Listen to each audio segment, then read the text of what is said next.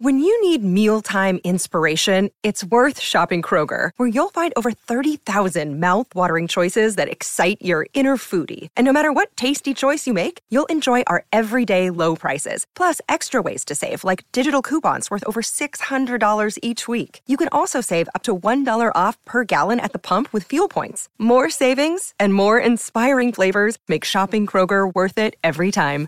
Kroger, fresh for everyone. Fuel restrictions apply the podcast where we talk to smart people, but not necessarily done by smart people? That is an awesome question. This one goes down probably on one of my top five. Hey, I like nutrition. I like to eat food. This is the coolest thing ever. We're going to do this forever. I wish I paid more attention in that class. You know, I'm going to be honest, I don't understand that. As a man, I just I don't get it. Welcome to smartpeoplepodcast.com. Hello and welcome to Smart People Podcast, conversations that satisfy your curious mind. I don't even want to do an intro. I just want you to get into this interview. One of my favorites. It really was. And man, not only did I need it, but they they just they come sometimes unexpected. We're talking to Jeff Garson. Jeff is a lawyer turned psychotherapist. And right there in and of itself, you've got you've got a conversation because you know, I don't want to pick on lawyers, but let's be honest. He's a social activist, graduate of Johns Hopkins University, the University of Pennsylvania Law School, and the Bryn Mawr College School of Social Work and Social Research. And what we're actually talking about is he is the co founder and chair of the Decency Foundation. His mission is to bring decency's seven values to every area of living, with a special emphasis on business. Look, that can sound weird. That's not the best pitch for this. Let's talk about the book book is Radical Decency, a values based approach to a better life and world. Trust me, go, listen to this interview. Like, how many times do I really push up front? We get into some pretty deep stuff, but I think it's a conversation you'll enjoy. Let us know what you think. Smartpeoplepodcast at gmail.com. If you like these conversations, if you want us to keep bringing them to you, you can always support us. You get ad free episodes, connect with our guests, patreon.com slash smart people podcast. Let's get into it. We're talking to Jeff Garson about his new book, Radical Decency, a values based approach to a better life and world. Enjoy.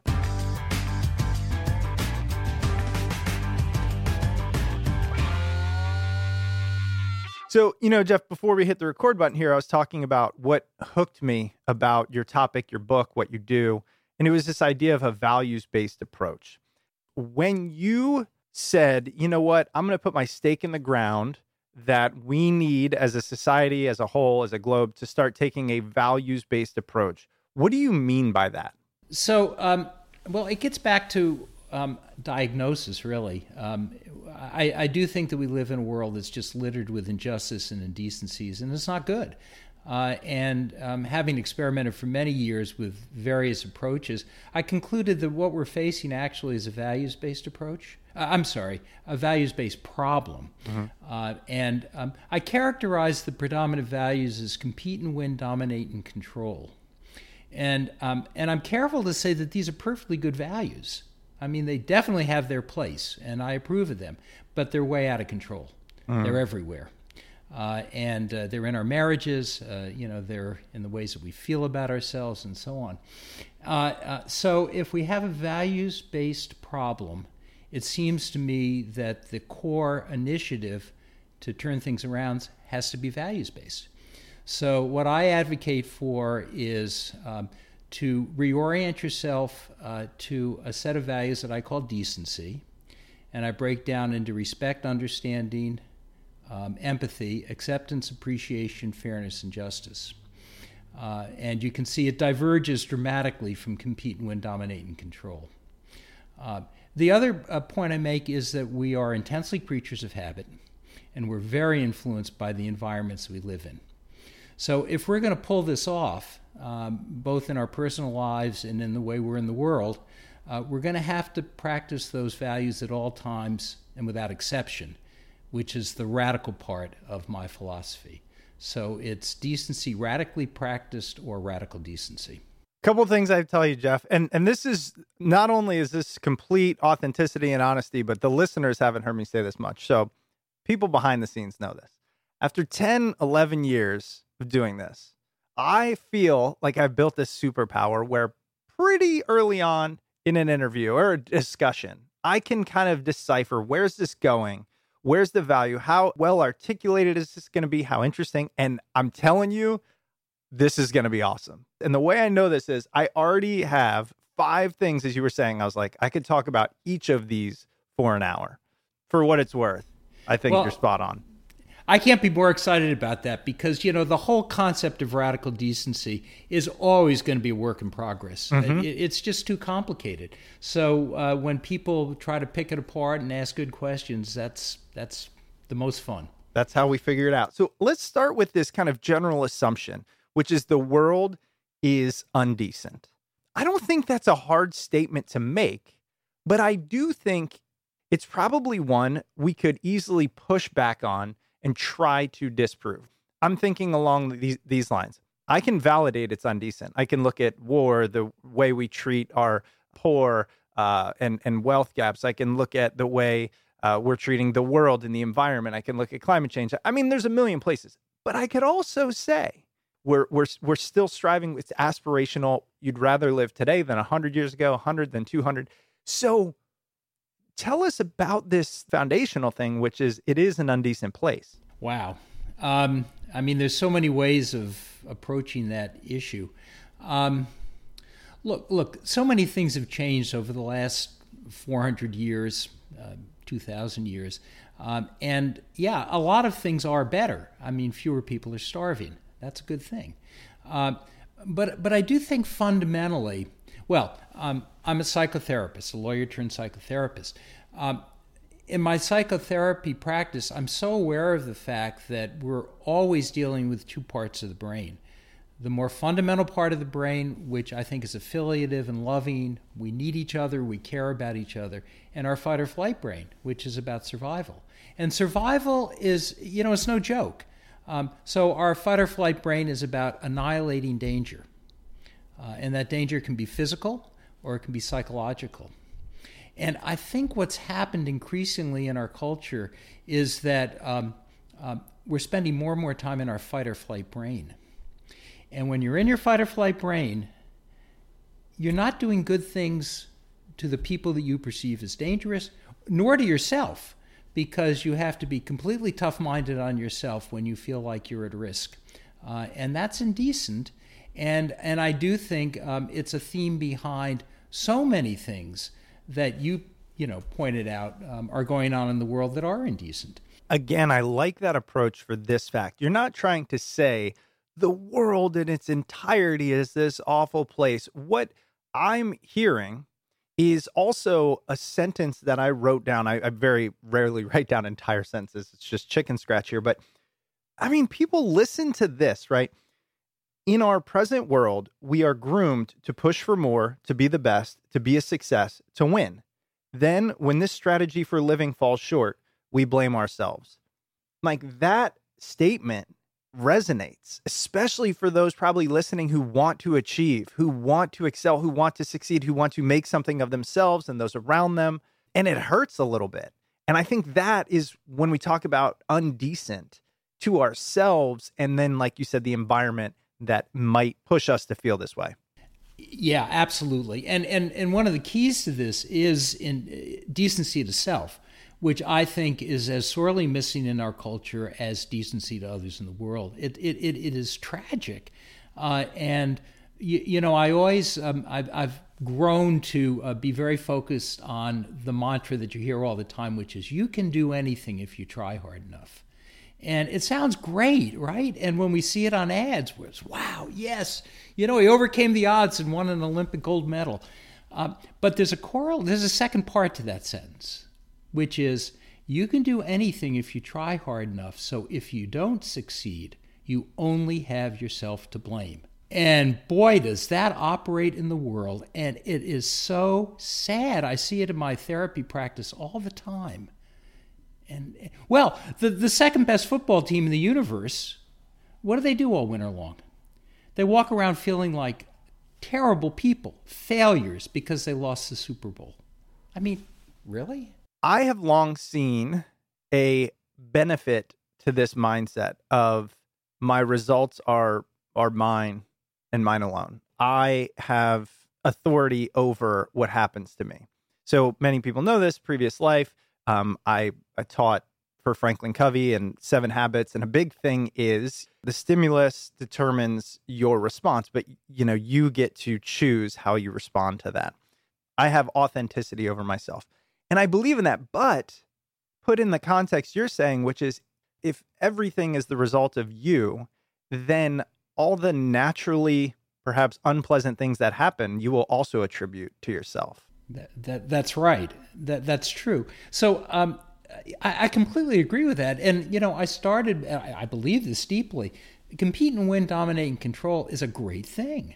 You know, it sharpens your wits. It, it challenges you to do better. But there has to be more than that.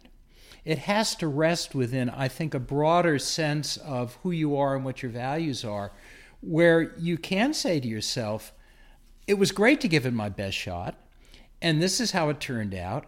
And you know what? I can learn from that. You know, there's a wonderful thing in the Jewish tradition um, where they say uh, when you go to a court, this is in the Talmud, and you lose, they say you should thank the judge because he's helped you understand a better course of action in the future. And I think that gets at what I'm talking about. It's not about not competing it's about competing and then uh, and valuing it for what it does for you. It, it, helps you achieve, and then putting it in a broader context. What do you say to those that go, look, these ideas of competition, winning, um, beating others, perhaps perhaps the undecent side is deeply rooted in survival, which is at the core of who we are. It's it's it, we can't stray from it. It's it's as as part of our DNA as sleeping and breathing and and mating, uh, things like that. Mm. My my answer is you're right, uh, absolutely, um, and it has a place, but it's not everything. Uh, you know, one powerful moment I had um, years ago now. I was in Africa, and uh, we came up uh, on a pride of lions, and it was about three in the afternoon, and they were absolutely so relaxed and just lying on each other, and you could see the connection, you know, the the between all of them. And then the sun went down, and just like that, they were up, and they were in line, and they were hunting. But you see, they I think they had a better balance. Um, they were able to be affiliative and loving, and then when they needed to, you know, click into their fight or flight survival stuff, they did, and then they click back. Um, I don't think we do that anymore. You know, we wake up in the morning and we hit the button and we start reading our emails and you know, we're we're automatically on. It's true. And not only are we on, but we are conditioned and we're speaking in broad generalities. I realize that, but not everybody, but the vast majority are conditioned to believe exactly what you're saying, right? The goal of my day is in somewhat to gain, to increase, to improve. And look, I'm saying a lot of this because this is something I've a battle I've kind of fought internally for, I mean, 20 years. You know, like I, I, I fully uh, have have tried to do a lot of work here for the fact that it it leads to unhealthy places. For me, it was a lot of anxiety and things like that. Um, so I get it, right? And so, are you advocating that first we start inside or do we start with the environment we're in therefore changing the systems and things like that? Yeah i think it has to be all of the above and okay. it's something i feel very strongly about. Um, you, you, know people really great people who are friends and who i admire will say well let's start with the children you know or let's start with this or let's start with that. I don't think we can you know starting with the children if we're teaching them bad values we're not starting with the children um, so, um, so this mantra, decency to self, others, in the world, um, I take very seriously. The other way to look at it is, um, you know, so you start internally, which is the place where most people start. Um, well, then I go out in the world, and um, you know, I'm do what I have to. I was a lawyer for 25 years. I do what I have to do, mm-hmm. right? in this, you know, it was a decent law firm. It's a big law firm. You know, quote good guys. Well, the problem is that everything in that larger world invades the smaller islands of decency I'm trying to create. I, I, just don't think it works. Um, I, I, that's why I say decency to self, others, in the world. Um, but if you bring it to every place, then each place in your life reinforces decency in the other places. So you kind of reverse the equation. I do want to talk about lawyer turned psychotherapist. I mean, that's just. I mean, I, I could I could I could spend an hour on that, but I want to talk about the psychotherapist part for a second because when I think of this idea, okay, I'm going to really take this this approach to change those values to more of the the decency and all of the components you mentioned, as opposed to strive, succeed, and win. And I think about it even as simply as in my marriage, there is a part. Now, I'm not saying it's the primary part, and I think I'm a pretty good partner, but there is a part that the fight or flight or the fear piece that pops up and says, if you do this, if you spend more time, what, what are the characteristics you were talking about of decency? You mean the seven values? Yeah, the values. Respect, sorry, yeah. understanding, empathy, acceptance, appreciation, fairness, and justice. Okay. So if I spend the time there, then do I lose the I don't want to call it allure, but the the masculinity? Do I lose the um you know the the aspect that is maybe male or just maybe attractive or maybe uh, ingrained in us. You know, there, there's a fear of of of moving away from the the lion, right? Uh, I don't know. How do you feel about that? I'm sure you hear things like that. No, that's a great question that I haven't heard a lot of. Okay. and I, I, was thinking about myself because I, I do, you know, I was a, I was a litigator, you know. Right. And yes. So, thank you. Yeah. So I have that. Mm-hmm. It's not like um, when I took this journey, um, I had to um, um worry about seeming masculine in the world. So I, I, I can't say that I've reflected on that a great deal. Um, I, I, do think that um, the old-fashioned view of masculinity is is kind of a false god. Mm-hmm. Um, you, you, know, there's a lot that just rings hollow to me. Uh, you know, toughest guy in the room. Yeah, yeah, yeah. You know, um, and and and I think what I think of as true masculinity, really, I don't think is at odds with this philosophy. Yeah, um, because it's tough-minded. You know, the minute you introduce decency to self into the equation, which I absolutely insist on, this is not a Pollyanna thing. It's not like be nice to everybody. Right. Right? And and that's key. And maybe that's the best answer to your question. You know, it, it, it it's very assertive. This episode is brought to you by Factor. Eating better is easy with Factor's delicious, ready to eat meals. Every fresh, never frozen meal is chef crafted, dietitian approved, and ready to go in just two minutes. You'll have over 35 different options to choose from every week including Calorie Smart, Protein Plus, and Keto. Also, there are more than 60 add ons to help you stay fueled up and feeling good all day long. What are you waiting for? Get started today and get after your goals. Fuel up fast with Factor's restaurant quality meals that are ready to heat and eat whenever you are. Discover a wide variety of easy options for the entire day, like breakfast, midday bites, and more. Get as much or as little as you need by choosing your meals every week. Plus, you can pause or reschedule your deliveries anytime. We've done the math. Factor is less expensive than takeout, and every meal is dietitian approved to be nutritious and delicious. Factor is the perfect solution if you're looking for fast, premium options with no cooking required.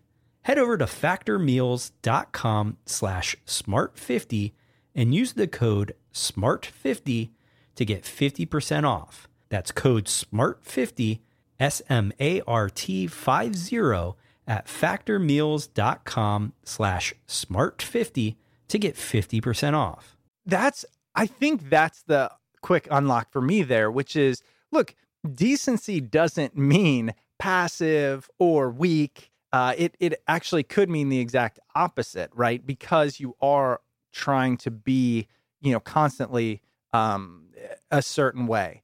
I think where it kind of triggered for me, if we remove it from, say, a relationship, but professional world, as you talk about being a lawyer, I can remember multiple times.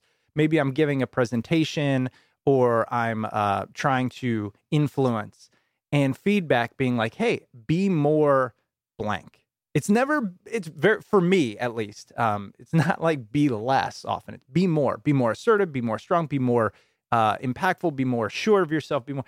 And like that just gets drilled in to people as they climb, especially the corporate ladder as well, and can be misinterpreted as one, uh, don't be as caring or outwardly focused, and two, uh, be stronger. Don't, like, don't be weak. And I think that is also what is getting caught up for me a little bit. Yeah, maybe one way of looking at this um, is that um, we do want to make our mark in the world. And, um, and, and if you go with the kind of compete, win, dominate, and control framework that, that is what we're offered, I mean, what the heck? We're offered it from forever. You know, our kids are worried about grades. Right. That's compete and win. So, um, so there's there's kind of a um, I don't want to use a bad word, but a, a, a more, I'm going to call it debased uh, version of success, which is very easy to see. Um, but, but I think if I, th- if I step back and think about the people I admire the most, they do a much less obvious um, um, pathway to success and become transcendent because they combine decency with strength and with clarity and with willingness to take on tough challenges and accept consequences. And I think that is a key component, right? Is think about those that you admire uh, less than, you know, perhaps all the thoughts swirling in your head. I, a friend of mine recently, we were talking about thinking in general. And I said, Yeah, why is it so hard to process this in, in my own brain? And he was like, well, that's because we live in our own brains 100% of the time. I only get a peek into yours, you know, yeah, right. a, a, tenth of a percent. And so the reason I say that is um, we can get really jumbled a whole lifetime of perhaps different experiences, influences, etc. Uh, but you're right. When I look at who do I want to surround myself, who do I value, who do I want to emulate, um, decency is something that would come straight to the top. Man, I'm. That's a great point. Thank you for that. Yeah. I never quite thought of it that way. And I want to bring it back to you mentioned Franklin Covey. Mm-hmm. So I don't know his work, but I know his father's work. Yes. And it changed my life. Mm-hmm. And as I think about people that I admire, he is one person who has consistently stayed at the top of the list. And I find myself quoting him a lot. Yep.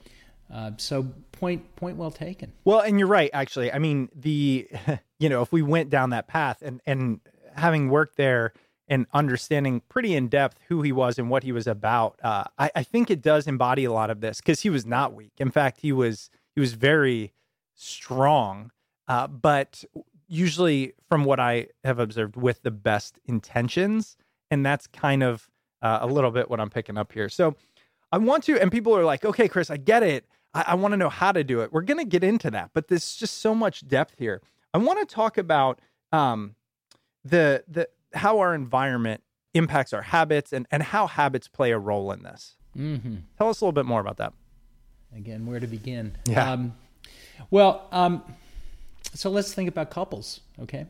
Uh, which you mentioned, and that is my great love as a psychotherapist working with couples, and um, and it's tragic actually, because couples come in, and um, where most of them start is we're in trouble.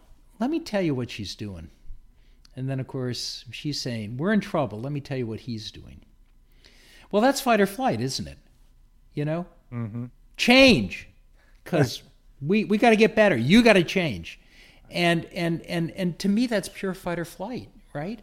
I'm anxious. I've been tripped into fight or flight, which is very fast and very strong. And you're the enemy. I need to neutralize you. Okay? And then think how hard it is to make the shift. The shift being, I hear your anxiety, and I'm not going to take it as an attack on me, but an expression of your anxiety. And instead of telling you about my anxiety, I'm going to make choices that ease your anxiety. Well, I understand why you're so upset because I came in and I just ignored the kids and sat down and watched television. It makes sense that it upset you. Why wouldn't it? Um, and what's so beautiful about it, I'm drifting, I think, a bit from your question, is um, your wife has a moment of healing, right? You have a moment of growth because you've managed your instinct to counterattack and you've been the person that you want to be patient, loving, understanding. Now, getting back to your point, this isn't milquetoast stuff. Right. You might say, I'm, I know you're upset that I didn't take care of the kids when I came in, but I really had to get to this phone call. It, it just it was was not an option. I'm sorry you're upset, uh, and I really do feel badly about that. But I needed to take care of myself too. Are you saying that the environment we're in in this scenario would be kind of uh, a relationship, and there's a lot of things we have to get done. We're busy. We've got kids. All that. Uh, so the habits we fall into are those of perhaps blaming others, not paying attention, always being on the defensive, and therefore can lead to a, lack of focus on values? Yeah, I think so. Sure. Um, and another version of that, which I think we talked about earlier, is the drive to succeed can lead to you know losing focus on values. Also, you know, I mean, I want this contract, and I'm just going to do what I have to do to get it. It's just too valuable to me. How much of our perhaps undecent, you know, behaviors are caused by the need or want to be accepted or um, promoted or, you know, loved by others.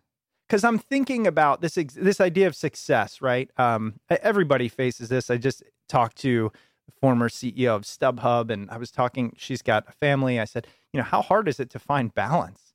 Um, every especially striving professional, right? Um, so you've got your family or your your hobbies; they're at odds to some extent with the time you dedicate to work, but you want your boss or your company to, you know, there's so many competing demands trying to please others, leading to lack of authenticity, perhaps a less of our decent values based approach.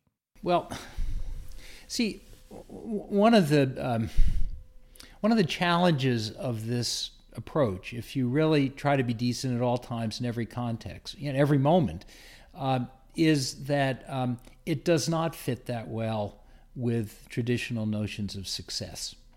Uh, now, it, it, doesn't mean that you can't be a success, but um, you know, the minute you throw yourself into a large corporation or a large law firm, the odds are about 99% that um, that um, if you're going to succeed, you're going to have to succeed on their terms. And succeeding on those terms is going to mean that you're going to have to compromise your values. Um, so it's it's a tough world out there. Uh, and the solution that I've come to in my life is that I started and run the businesses that I've been involved in for the last 20 years. And uh, so that's allowed me the space, you see, to uh, structure my businesses in a way that uh, doesn't put me in exactly the situation that I was in for 25 years when I was a lawyer. You know why I love this? I've thought about this for a while. So I started in finance and for a very similar reason said I want to run my own company and then from there I helped build a nonprofit. I started a coaching business. I wanted, to, you know, I mean, it was like I can't abide by their versions of success because it makes me have to be a person that I don't want to be. And I don't mean a mean or a bad person. I just mean I couldn't be as um, I don't know. I like people as kind, as caring. I just couldn't do it, at least to your point, in the context that I want. And I've seen it so much in just the past 10, 12 years. Think about this idea of the uh, gig economy, the creator economy, right? Uh, all the people trying to, I'm not sure if you've heard of like FIRE. It's uh, financial independence, retire early, um, is this this thing. And just all these things, people are just trying as hard as they can to to uh, accomplish their financial goals and needs and then get out. Like it's just, or do it on their own terms only at the sacrifice of things like healthcare and stability. And I think so often we just go, that's how it works. Look at capitalism. It is, but th- again, this goes back to your point. It is a structure, an environment designed to almost progress this idea of being undecent.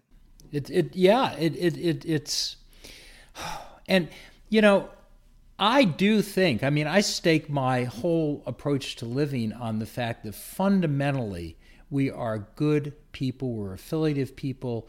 Um, you know that um, that the thing that makes this senseless thing we call our lives, you know, um, worth living is you know the love that we offer and the love that we get back, and and I do think that's our basic nature, but uh, but we can't, we're we're twisted in a different direction, uh, and and it's really tough.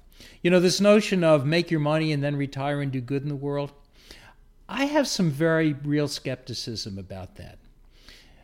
I think you have to, I, I don't think um, growing into a better set of values is at all easy. I think it takes a lot of time and a lot of thought and a lot of, you know, good choices at, you know, important choice points in your life.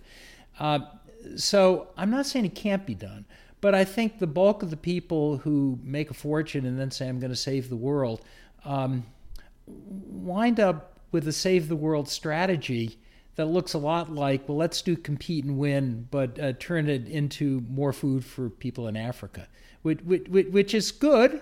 I'm not saying it shouldn't happen, but it's not going to change the world. It's not. And you know why? So I'm thinking back to a guest we interviewed literally probably eight years ago. And I, I like the guy and I think what he's doing is good, but uh, he's he very clearly said, you know, from early on, I said, I'm going to go work on Wall Street. I'm going to make a ton of money. I'm going to retire. I'm going to take that money to do good in the world. And he did exactly that. He built some amazing nonprofits. So it's not a uh, a negative against him, but here's what it doesn't do.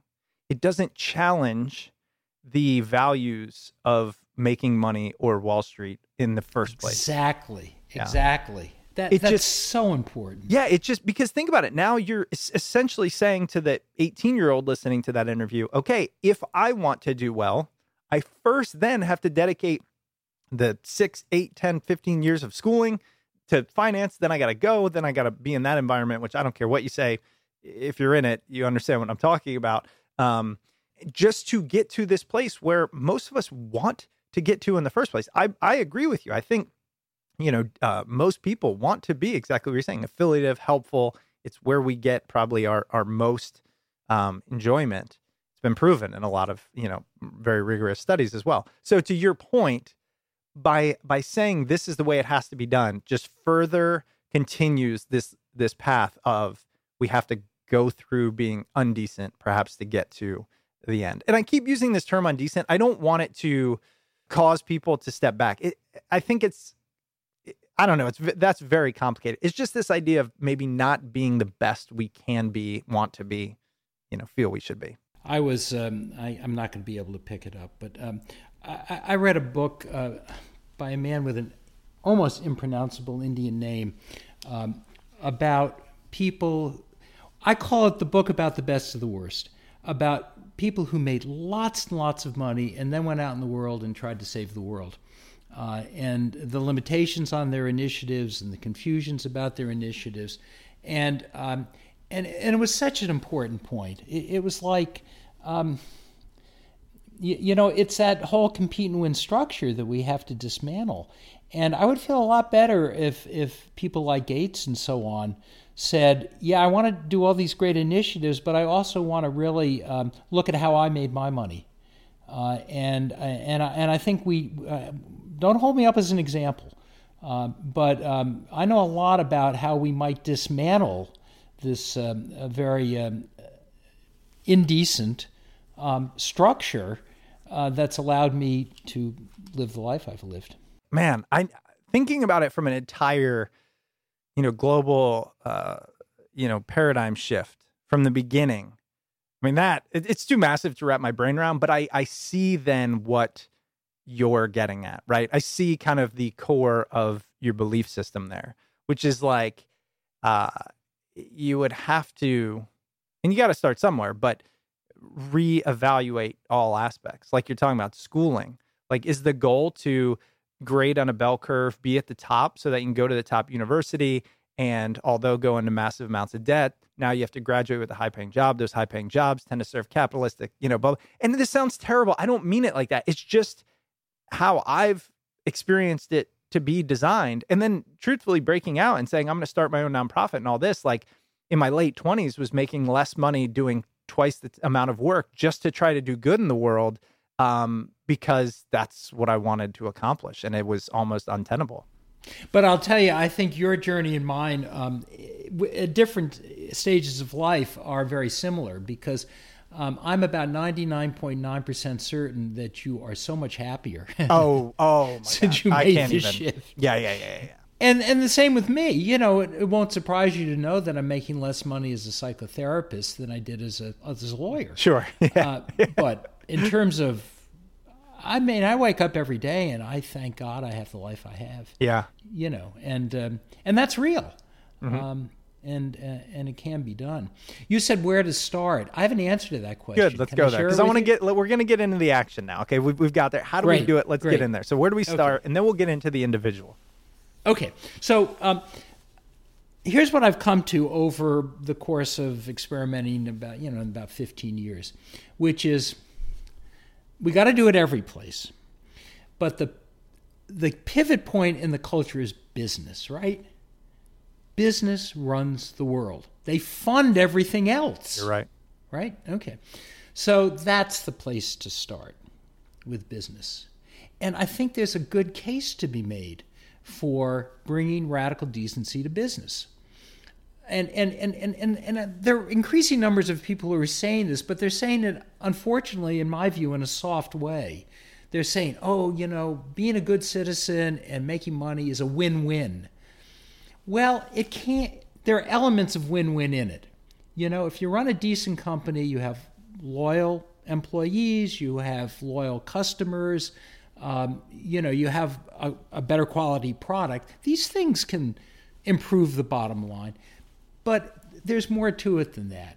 Uh, and without any proof at all, I say, you know, if you're going to run a radically decent business, 80 to 90 percent of the time, you're okay the decisions um, you can just go with your better instincts. But there's that 10 to 20 percent zone where you know you, you got to just bite the bullet and say you know what? If i'm going to be decent i'm going to do this. And it may affect the bottom line. Um, and um, so um, so i think we can do it in business. I think you can run a viable radically decent business. You may not make quite as much but you can make money uh, and you should. You're a business. I believe in capitalism. Of course. Um, eh, but um, but you got to be tough minded. Uh, it's no joke. As we talk about business, uh, there's so many people like from my past chirping in my ear about again this being Pollyanna. You're you're you're being this kind of overly liberal approach to it, and I'll I will tell you this. You know, for five years, I'd go to anywhere from thirty to 70 companies a year for anywhere from one to three days. And I'd get to, to work with their people. I mean, damn near, I'd say 100%. It's probably more around 90% of people were there and they realized the benefit it served them, but they wanted more from it. They were doing it to get to somewhere else. Yeah, I've heard so many times it's a means to an end, right? Oh, oh, oh. I mean, it was very disconcerting. Um, and look, you might say, Chris, that's not the right number. Fine, it's 75. It's more than half. I don't care what you say. Uh, especially when you're in these places where, look, I'm trying to make money. I'm trying to do things for my family. I want the finer things in life. Nobody's criticizing that. The reason I say that is, right, if that is the majority, all we're stating is, does it, or asking is, does it have to be that way?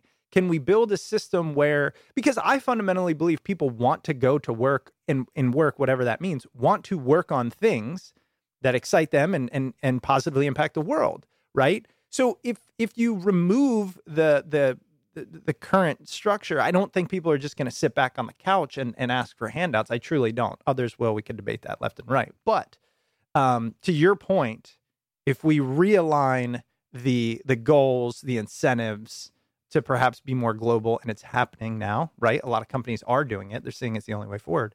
Could we be more decent? I think it's a valid point. I, I think it's I think it's possible. I, I don't see another way forward. Um, I, I don't I don't think I don't think politics is the answer. I don't think um, personal growth is the answer. I just think you get flattened by larger forces. You know, the politicians are really um, at the behest of business, not vice versa. Um, so what are we talking about here? I mean, it's important. It's very important. But if we're fundamentally going to change things, I, I think all the uh, you know all the pointer signals point in the direction of business. And what I'm so excited about is that I absolutely believe that you can run a profitable, radically decent business where your social bottom line is as serious to you as your financial bottom line. It's hard because I want to disagree for those out there. It's like one of the things I like to do is appease or answer those that are naysayers. I just believe in similar things. So I'm sure you've heard of like the B Corp, right? Oh, yes. Yeah. Absolutely. And I've seen that in action and I'm like, that's a step in the right direction. I mean, I dealt with it again when I was at this nonprofit, it was new to me. Oh, okay. And the ideal there is like, yeah, we put profit and call it people or call it benefit or whatever on the same plane. We don't misalign them. There's an No. interesting concept. That's right. Yeah, yeah. You can have multiple bottom, but real bottom lines. Right. Although I do say you, you got to be clear. Maybe it's because we ch- have to change the world. That profitability is priority one, uh, priority one A, and decency is priority one. So profitability, when you have to make a choice, go with decency, trusting that eighty to ninety percent of the time, it's not a problem Right. And that a path is going to reveal itself that will allow you to continue to be profitable. So, I, I do have to say, um, we well, my organizational um, manifestation these days is the Decency Foundation, which focuses on decency in business. And uh, and we've spoken at length with the B Corp guys who are actually right here in Philadelphia, uh, and um, uh, and we're doing something that's complementary uh, to what they're doing. They they have this wonderful good housekeeping seal of approval, which is so important, and they're working with bigger companies. We want to create something that um, becomes um, less a scorecard and more a working metric to measure social return um, so that um, instead of rating a company, we'll work with the senior executives and we'll say, we want to get us and you to a point where when you sit down with your senior executives each quarter, you'll say, let's review the financial returns uh, and uh, see how we've done and where we can improve and you know and now let's turn to our social metrics uh, and let's see how we're doing there and what we've done well and what we haven't done well what we can do in the next quarter to get better. And uh, so we're working on this metric. I don't know if we can pull it off. It's really really complicated but i'm so excited about it Jeff, you know what's crazy is I, I mean, our, our lives have kind of been extremely similar. I, I don't want to take too much time here, but the nonprofit I keep referring to is called Eat Real. And what we did was we took our model from LEED, right, from what they did for buildings, and we wanted to apply a similar standard to food service operators. So if you're a restaurant, how do we help increase health and sustainability? But we did it not through here's a grade, get better. We said we we went in and we would say uh, with registered dietitians, with experts, we had a whole uh, you know board and all of this full of some of the top doctors and, and health uh, professionals. And we'd go in and say, here are some small changes you can do that will help both your bottom line and the world and the consumer. Could be as small as changing the oil. And they just didn't recognize it, right? And they do it, and it's healthier, it's more sustainable, it's cost effective. And like that that's the smallest example. It has now shifted more towards a focus on education. I'm not there anymore. But my point is uh, exactly what you're talking about, B Corp LEED. And and look, the world's going that way. The biggest companies are saying we're going, you know, completely sustainable by 2050 or whatever it is. i hope we're going that way Yes, I yeah. and and Yeah. we could be going that That's way. That's true. I'm a you can tell I'm a pretty heavy skeptic. Yeah. I've, I've seen a lot for a long time. I, I got to tell you something, Chris. Um, so our focus on creating this metric, um, well, we have a focus as well, and you're going to laugh. It's agriculture. no way. Yeah, because my partner in this project, an amazing man named John McConaughey, who you should put on your list of Yeah. interviewees. Yeah, really. John left Wall Street 11 years ago, uh, and he's a farmer in Princeton. And um, he, he, he's, he's figured out two things. One is he's figured out how to make small farming profitable, which in essence is by bringing processing back to the farm Yep. which is now affordable. It Yep. costs a tenth of what it cost 25, 30 years ago. Um, and he's also working hard at being a socially responsible farm.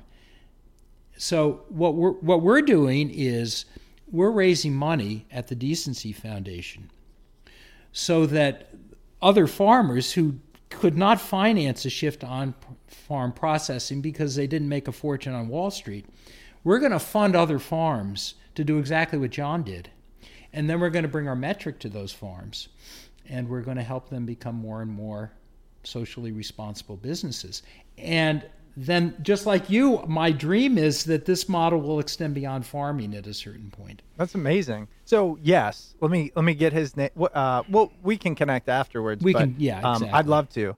Man, I got. We we can talk about that. Okay, so I want to get back to this idea. Uh, the, the kind of bringing it back to what can we do and what does it mean? And I want to start here. A question I want to ask at the beginning: a values based approach to a better life. Let's just pause there. Okay, what is a values based approach mean? How do you define values? How can we define them for ourselves? Okay, well, so I do it. I, I, I have seven values, and I've said them a couple of times. I Sure. won't repeat them again. Uh, and so the trick is to focus on those values literally at every moment. Okay? So when I started talking about John, I said, Am I being decent to Chris because it's his show and maybe I'm getting too. Okay? I'm. I think I'm thinking my values. It works for me. Does it work for Chris? Okay. Uh, so, so first of all, you need to articulate values clearly, um, and then the trick is to do it at each moment. Don't don't think like, well, this is something I'll do when I go to church on Sunday, or this is something I'll do, you know, wherever uh, with my wife, um, and um, and there's magic in that because it is subtle and it does raise a lot of things about how we manage our own feelings, how we treat other people, and I do think you get better at it when you do it, you know, day by day, moment by moment. Did that answer your question? Yeah, that was great. No, Okay. for a lot of reasons, I want to dig in. So you're a psychotherapist. I'm wondering, do you ever talk to people or help them clarify their values? You know, it doesn't come up explicitly that often, but I like to think that it just permeates everything that I do with my with my um, clients. And and the description of how I work with couples that I shared with you earlier, I think exemplifies that. The reason I ask is I've uh, going through coaching and things. I've worked with a lot of people, talked to a lot of people about, hey, define your values. Um, I've found, I've heard and found many different ways to do that. Some of which I agree with, some of which I don't. I think it's harder than we give credit for. So I was curious if I'm sitting listening to this, going, you know what, I like this idea, but I haven't defined my values before. I'll tell you right now, if that's you, it's not as simple as like, what are my values? It's just not. But there are ways to figure it out. Do you have any kind of thoughts on that? Hmm. You know, I started w- with this idea of radical decency with a bunch of people in my living room. And I said, So, what do we mean by decency? You know, and we wound up with 170 words, which I eventually whittled down to five and then expanded to seven. So, I just want to really affirm when you say it's hard. I really believe that. Um, and, and, and, I, and I think it, it, it requires a, a pretty tough reckoning because you know we all want to have it both ways god knows i still do Yep. you know so i want to you know like i want to have the biggest piece of pie and make the most money and be decent right and you know so it, it, it's it's really really tough um, and and I, I guess all i can say is um, you know like good therapy it's it's day by day and um, y- you know it, it, it's a it's a war of attrition it's it's just hard work and good work. I mean, you know, obviously. Absolutely. And so let's say that uh, we have we have defined our values um, and we're thinking about them at decision points. What do you propose, or what have you seen um, are some areas we can either get stuck or we can eh, really exemplify this. What I'm trying to ask is how do we operationalize this in our lives so we move it beyond the theoretical for every person listening? Right.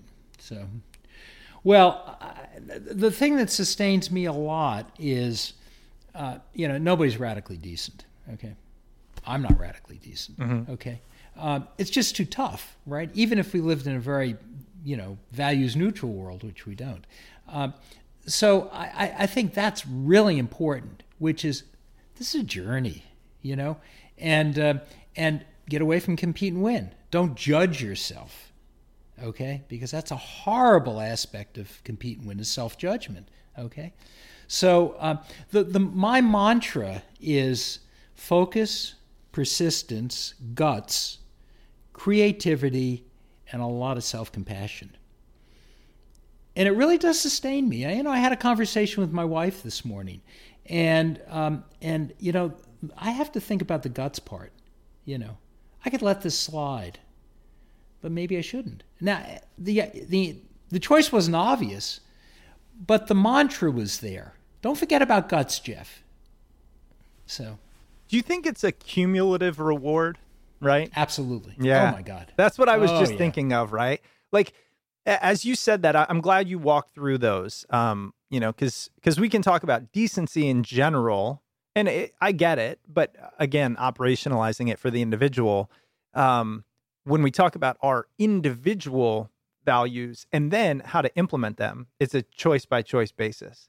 And I think without them, we can fall too easily to uh, what serves me in this moment and what is perhaps easiest or least painful in this moment. And an argument or a, a discussion, a tough discussion with somebody you care about is probably a prime example. Uh, Or a lot of people fall into the other category, which is what pleases you in this moment. Yeah. Okay. Fa- Yeah, that's you fair. know, I- I'm yeah. Mother Teresa here. You Yeah, know, yeah. whatever you want is great. So, Yeah. and it's not great. That doesn't work. you Huh. know, so. You know, there's a Capper argument that um, to all of this for me, Mm-hmm. which I just believe so strongly, which is doing this is its own reward. Okay, and um, if it's okay, I'll run you through that Let's do it. Okay. So, first of all, you're rarely focused on the present, right? Mm-hmm. You know. Now, if you focus on the present, all those regrets and anxieties about the past are going to tend to recede, right? I'm right here, right now, talking to Chris. That's right. Okay. Uh, worries about the future tend to recede. You know, so think about your business. If all you're thinking about is profit, it's going to be a very confusing, anxiety filled future. But if it's informed by these overriding values, the future becomes simpler because my here and now choices are going to define the future. That's good. You feel better when you worry less about the past and uh, or more less regrets about the past, less worry about the future. The other thing is we're we're we're receding from judgment. Okay, and what goes in and what goes out. You're a coach. I'm sure you know this. It, they tend to converge.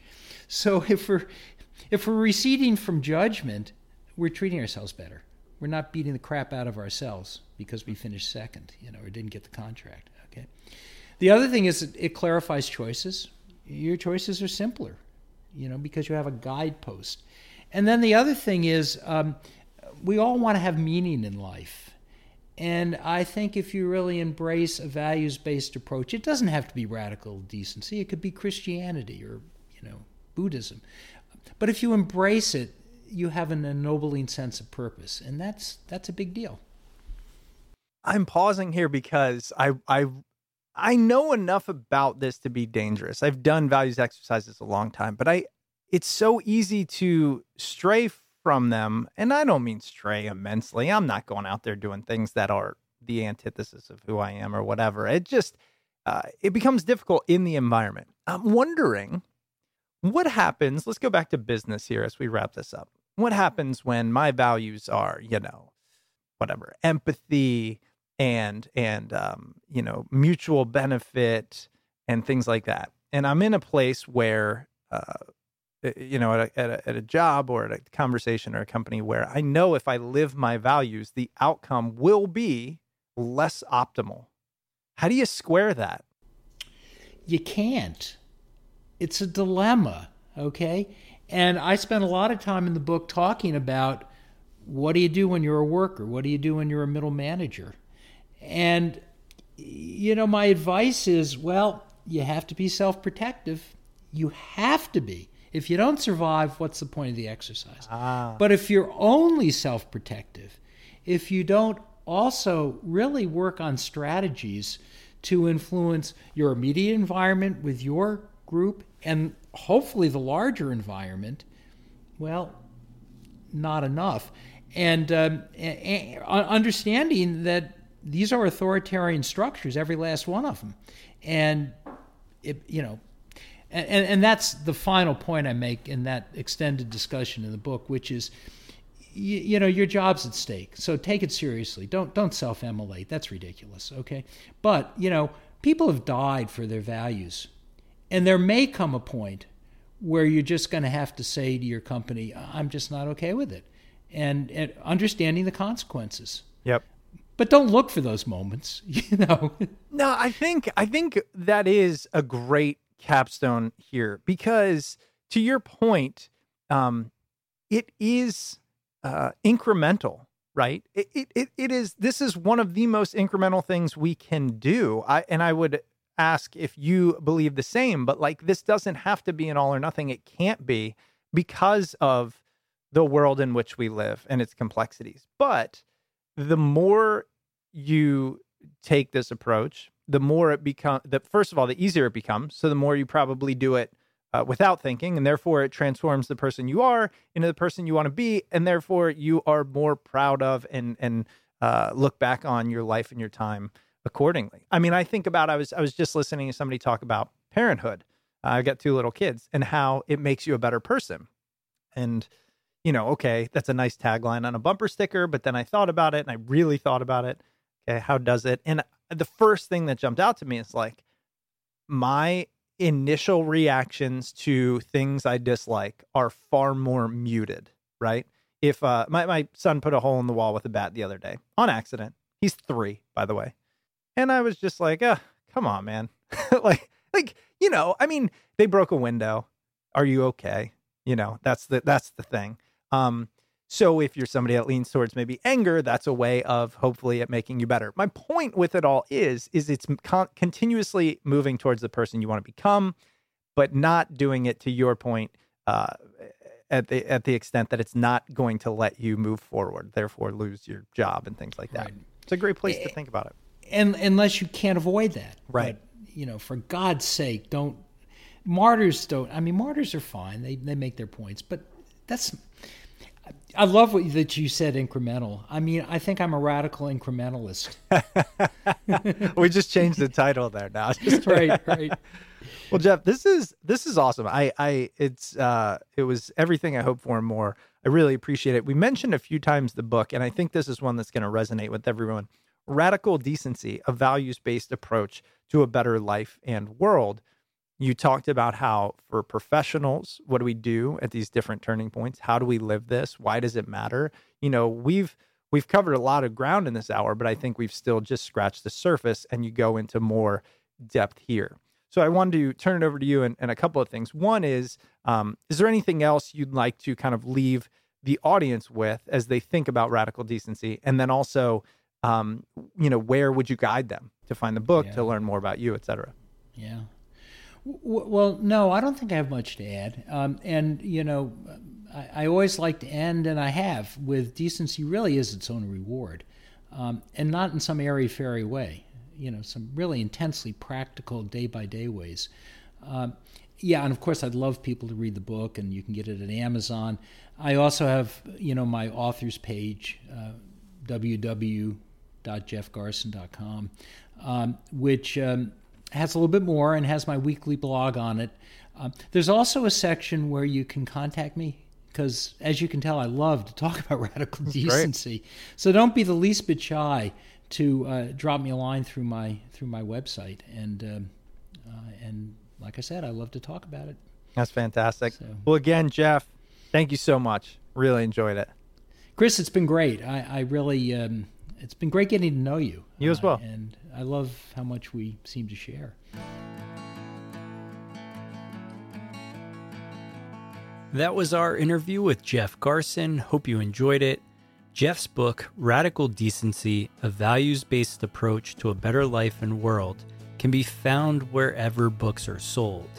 And now let's get to a few housekeeping items and then we'll get you on your way. If you'd ever like to reach out to the show, you can email us at smartpeoplepodcast at gmail.com or message us on Twitter at smartpeoplepod. And if you want to stay up to date with all things Smart People Podcast, head over to the website smartpeoplepodcast.com and sign up for the newsletter. Chris and I are able to keep making this podcast because of supporters like you. So if you want to support the show, head over to patreon.com slash smartpeoplepodcast. All right, that's it for us this week. We've got a lot of great interviews coming up, so make sure you stay tuned, and we'll see you all next episode.